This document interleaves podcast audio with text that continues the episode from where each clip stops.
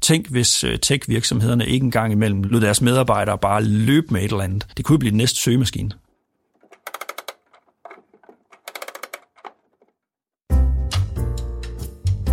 Du lytter til Det Videnskabelige Kvarter. En podcast fra Aarhus BSS, hvor vi sammen med en forsker på 15 minutter vil give dig et indblik i noget forskningsbaseret viden om erhverv og samfund.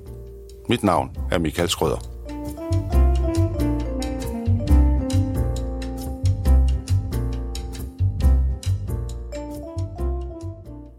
Den tid er forbi, hvor vi blot mødte op på vores job, udførte vores arbejde og gik hjem igen. I dag vil vi som medarbejdere have indflydelse, og vores virksomheder vil have engagement. Men hvordan kan man som leder sikre både indflydelse og engagement? Og kan det overhovedet betale sig? Kan det måske endda ligefrem ses på bundlinjen? Til at belyse disse spørgsmål nærmere har jeg i dag besøg af lektor i arbejds- og organisationspsykologi, Thomas Fagerholt Jønsson fra Psykologisk Institut på Aarhus BSS. Velkommen i det videnskabelige kvarter.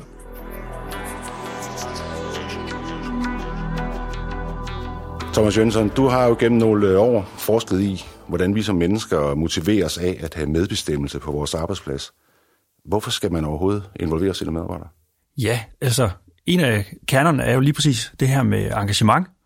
Øh, så hvis man gerne vil have engagerede medarbejdere, så er man jo også nødt til at give dem noget rum og noget medbestemmelse, sådan at de kan engagere sig. Altså man kan dårligt engagere sig i noget, hvor at man er øh, så at sige spærret ind i et fængsel og ikke har nogen handlefrihed. Så engagementet, det, skal man sige, det har sin dynamik og på den måde måske sin pris i forhold til, at, at, at man netop skal involvere sine medarbejdere, hvis man er leder. Men hvorfor kan man ikke bare lade lederne lede og medarbejderne arbejde? Jamen, øh, det kan man bestemt også godt, øh, men så får man ikke øh, den form for engagement. Vi plejer nogle gange at skelne mellem commitment og compliance, og jeg vil lige vil sige på nydansk, altså engagement, eller det, at man bare gør, hvad der bliver sagt, og adlyder, og lige præcis følger den rolle ud, som nogle andre, typisk jo lederen eller ledelsen, har prædesigneret for en. Men det kommer der jo ikke engagement i ens rolle ud af. Der kommer det, at man netop adlyder, og, og, og der, er man jo, der går man jo kun til den jobbeskrivelse, man har. Og øh, der ligger jo ikke, hvad skal man sige, nogen fordringer for at tænke selv, handle selv, og løse opgaverne ud fra de vilkår, der er her og nu, på den mest hensigtsmæssige måde. Øh, så man, har, man mister simpelthen muligheden for at træffe beslutninger øh, her og nu. Og hvis du for eksempel arbejder med kunder, eller arbejder med andre ting, som kan være foranderlige og forskellige, og som kan være meget, meget vanskelige at forudsige, så nytter det jo ikke noget, at du er nødt til at ringe til chefen hver eneste gang. Den forudsigelighed, som man måske havde engang, har man nok ikke i, i dag, og det kræver jo netop, at man bruger sine medarbejdere på en, øh, en, en anderledes måde, hvor medarbejderen netop kan træffe de beslutninger, som er nødvendige til at handle hensigtsmæssigt i den øh, situation, der opstår. Øh, og, og for at kunne gøre det, der er man nødt til at give et større rum, give mere autonomi, give mere plads til, at medarbejderen kan, kan engagere sig. Men hvad er det så helt konkret, medarbejderen de gerne vil have indflydelse på? Og hvad er det over for det? Hvad er det, virksomhederne gerne vil have af engagement? Ja, medarbejdere vil ofte gerne have indflydelse på arbejdet. Øh, arbejdets tilrettelæggelse, arbejdets metoder, arbejdets øh, omfang.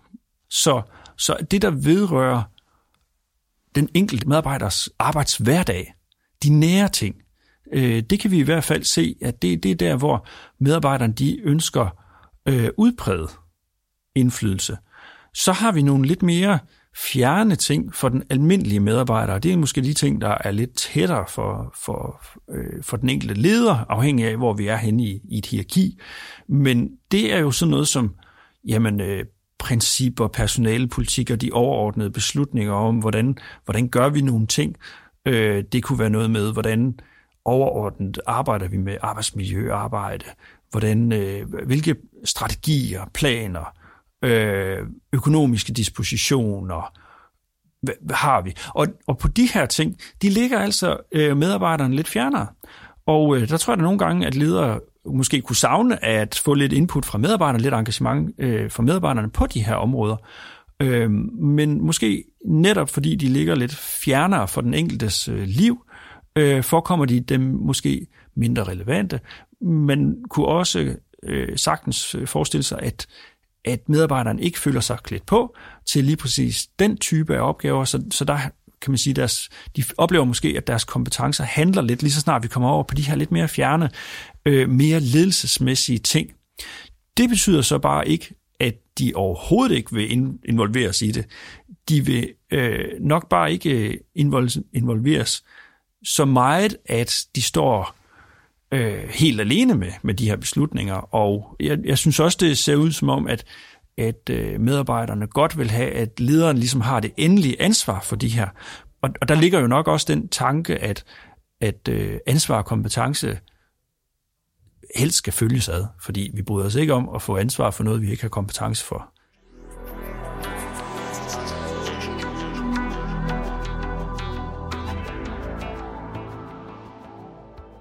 Der der er nok sådan en sjov spiraldynamik i det, at jo mere man øh, som leder involverer sine medarbejdere, jamen jo dygtigere bliver medarbejderne også til at leve op til det øgede ansvar, de får. Og øh, jo mere medarbejderne øh, går sammen i møder, og så lærer man også af hinanden. Så, så, øh, så den indflydelse, man lægger ud, kan også være med til at stimulere en kompetenceudvikling. Og med de kompetencer bliver der mere selvtillid til også at påtage sig noget ansvar. Så man skal måske ikke starte med ved en medarbejder, der er jo lidt usikker på et område, og sige, ved du hvad, det klarer du bare. Og så vender du tilbage, når du har, har løst det.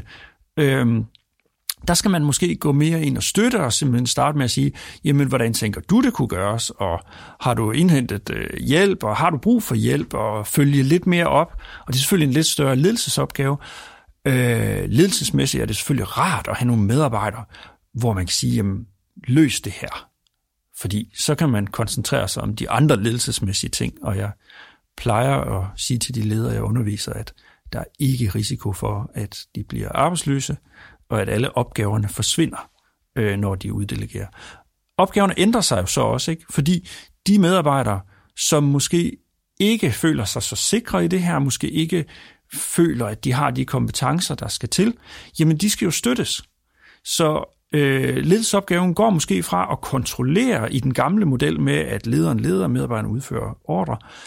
Der skal lederen jo gå ind og kontrollere og, og sikre, og her går det måske mere hen i retningen af, at, at den her kontrol går måske hen og bliver en, en, en støtte, en, en supervision eller en, øh, en, en, en læringsunderstøttelse, øh, samtidig med, at det selvfølgelig også bliver noget med at have en finger på, hvordan klarer den her medarbejder så rent faktisk arbejdsopgaverne. Det lyder som om, det, det, det i virkeligheden er noget, som ledere og medarbejdere skal arbejde sammen om at skabe det her fælles ledelsesrum, øh, om man så må sige, eller i hvert fald dele af rummet er, er, er fælles område, og noget af det er, er hver for sig. Ja. Hvordan gør man det som leder? Hvordan, hvordan sikrer man så det? Fordi det er vel i sidste instans lederens ansvar at, øh, at skabe det rum. Ja, men det, det, det kræver to til en tango. Øh, og, og på den måde, så er det jo rigtigt nok, at der er nogle medarbejdere, som, som simpelthen kræver at blive involveret. Altså de er simpelthen svære at holde udenfor, og de, de søger jo jobs, hvor de netop kan øh, forfølge de mål og de værdier, som de måtte have øh, med det her arbejde, i og med det her arbejde. Øh, og og det, er jo, det er jo ofte, det er jo en anden udfordring i øvrigt for en leder, fordi der skal man jo så også sørge for, at den fart, sådan en medarbejder vil have over feltet, og, og, og det drive, der ligger der, det bliver øh, rettet ind på en, øh, en, en fornuftig måde. Så der ikke lige pludselig udvikler sig et eller andet projekt, som den her medarbejder lægger al sin energi i, og lige pludselig så er man et helt andet sted, end der måske nødvendigvis lige var øh, i overensstemmelse med, øh, med, med, med, hvor det var, at lederen havde tænkt sig, at den her arbejdsplads skulle hen. Omvendt er det jo også der, hvor der virkelig er mulighed for nytænkning og innovation. Tænk, hvis øh, tech-virksomhederne ikke engang imellem lod, øh, lod deres medarbejdere bare løbe med et eller andet. Øh, det kunne jo blive, det kunne jo blive den næste søgemaskine. Så, så, så der, er nogle, der er nogle interessante spændingsfelter der også. Så kan der være de medarbejdere, hvor at de er ikke vant til at træffe beslutninger selv, og de har det faktisk ikke godt med det. Øhm, og de vil egentlig gerne bare have at vide, hvad er det, jeg skal gøre? Og ved den medarbejder, der er det jo en, en helt anderledes ledelsesopgave, ikke? fordi der skal man jo ind og, og netop understøtte og arbejde med at få den her selvtillid stimuleret, og hele tiden udvide i små skridt de beføjelser, øh, og, og sikre, at, at der er kompetencerne og trygheden til at, at kunne gøre det her. Så, så en stor del af den involverende ledelse er, er jo det menneskearbejde. Så plejer jeg også øh, at, at bruge et billede og sige, at som, som involverende leder er man også arkitekt. Forstået på den måde, at man skal sørge for at skabe nogle strukturer og nogle rammer, hvor i de her involveringsprocesser kan udfolde sig. Øhm, og det er jo simpelthen noget så enkelt som at lede møder. Sørge for, at folk ikke ryger i totterne på hinanden, fordi når man spørger folk, hvad kunne I tænke jer, hvad synes I, der skulle kunne være gode forslag, så er det klart, at det er et forum, hvor øh, latente konflikter vil kunne komme op. Og der skal man jo som leder sørge for, at tingene har en fornuftig progression på det her møde. Øh, og der skal man måske svinge takstokken, men svinge, svinge det måske mere, som Folketings øh, formand gør, og, og sørge for, at øh, der bliver talt pænt, og tiderne bliver overholdt, og at der er en progression i, i, i mødet, og man når frem til nogle beslutninger, der er, er vel, øh, hvor der er gode begrundelser, og, og så videre.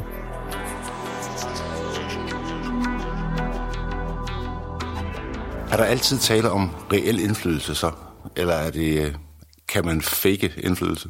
Ja, og det er jo, øh, det er jo også en, øh, en, en, et, et væsentligt spørgsmål i alt det her, for jeg tror, der er, findes mange medarbejdere, som tænker, at det der med at blive involveret, øh, det var da ikke særlig behageligt, fordi øh, vi blev måske nok spurgt, men der blev der ikke lyttet til os. Øh, så det vi sagde, og de gode øh, argumenter vi havde, Øh, det kan de da umuligt have hørt, fordi de har da i hvert fald ikke taget det alvorligt.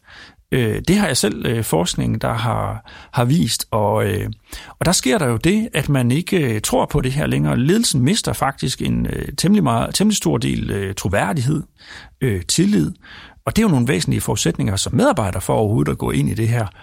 Og der bliver man jo demotiveret, og man holder jo op med at ville sige noget.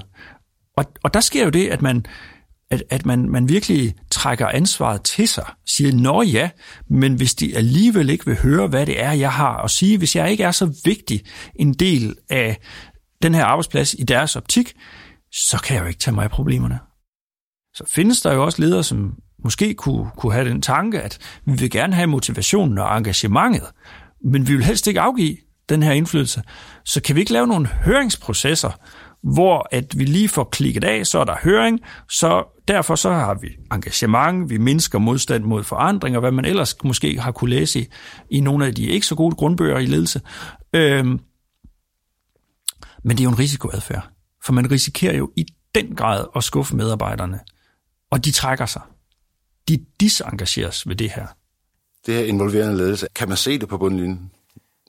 Det, det kan man øh, faktisk godt. Øh, der er noget tysk forskning, hvor man har kigget på, øh, på, på tysk øh, industri bredt, og øh, der har man øh, faktisk kunne se, at de virksomheder, som øh, har klaret sig bedst i en årrække, det var også dem, der havde mange involveringstiltag.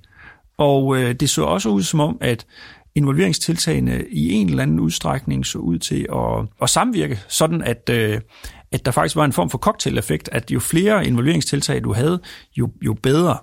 Noget af det, vi ved, der jo øh, engagerer, der er gode involveringstiltag, det er jo dem, hvor at den enkelte medarbejder rent faktisk oplever at have noget indflydelse. Hvis man nu trækker på medarbejderrepræsentanter, så kan der jo sagtens ske det, at øh, den enkelte medarbejder, som ikke lige er repræsentant, ikke aner, at man har haft indflydelse. Og så har det jo ingen effekt, altså engageringsmæssigt eller motivationsmæssigt. Så jo, det man kan trække ud af det, det er jo så i øvrigt, at den måde, man er involveret på, øh, kan der være forskellige effekter af. Der er også noget, øh, noget dansk forskning, jeg læste for nogle år siden, om at der måske bliver spildt lige lovligt mange teammøder. Og så er vi jo igen hen ved det her med, at man jo så som leder skal sørge for, at der faktisk er en progres i teammøderne. Og hvis medarbejderne ikke selv kan styre den progres, jamen så skal man jo ind og lære det her team, hvordan træffer vi gode, solide, velfungerende beslutninger, men på en effektiv måde. Thomas Jønsson, tusind tak, fordi du øh, kom her i det videnskabelige kvarter. Tak fordi jeg måtte. Er du interesseret i forskning om erhverv og samfund, så abonner på det videnskabelige kvarter på iTunes eller der, hvor du normalt lytter til podcast. Du kan også finde os på Aarhus BSS' hjemmeside på bss.au.dk-insights. På genhør.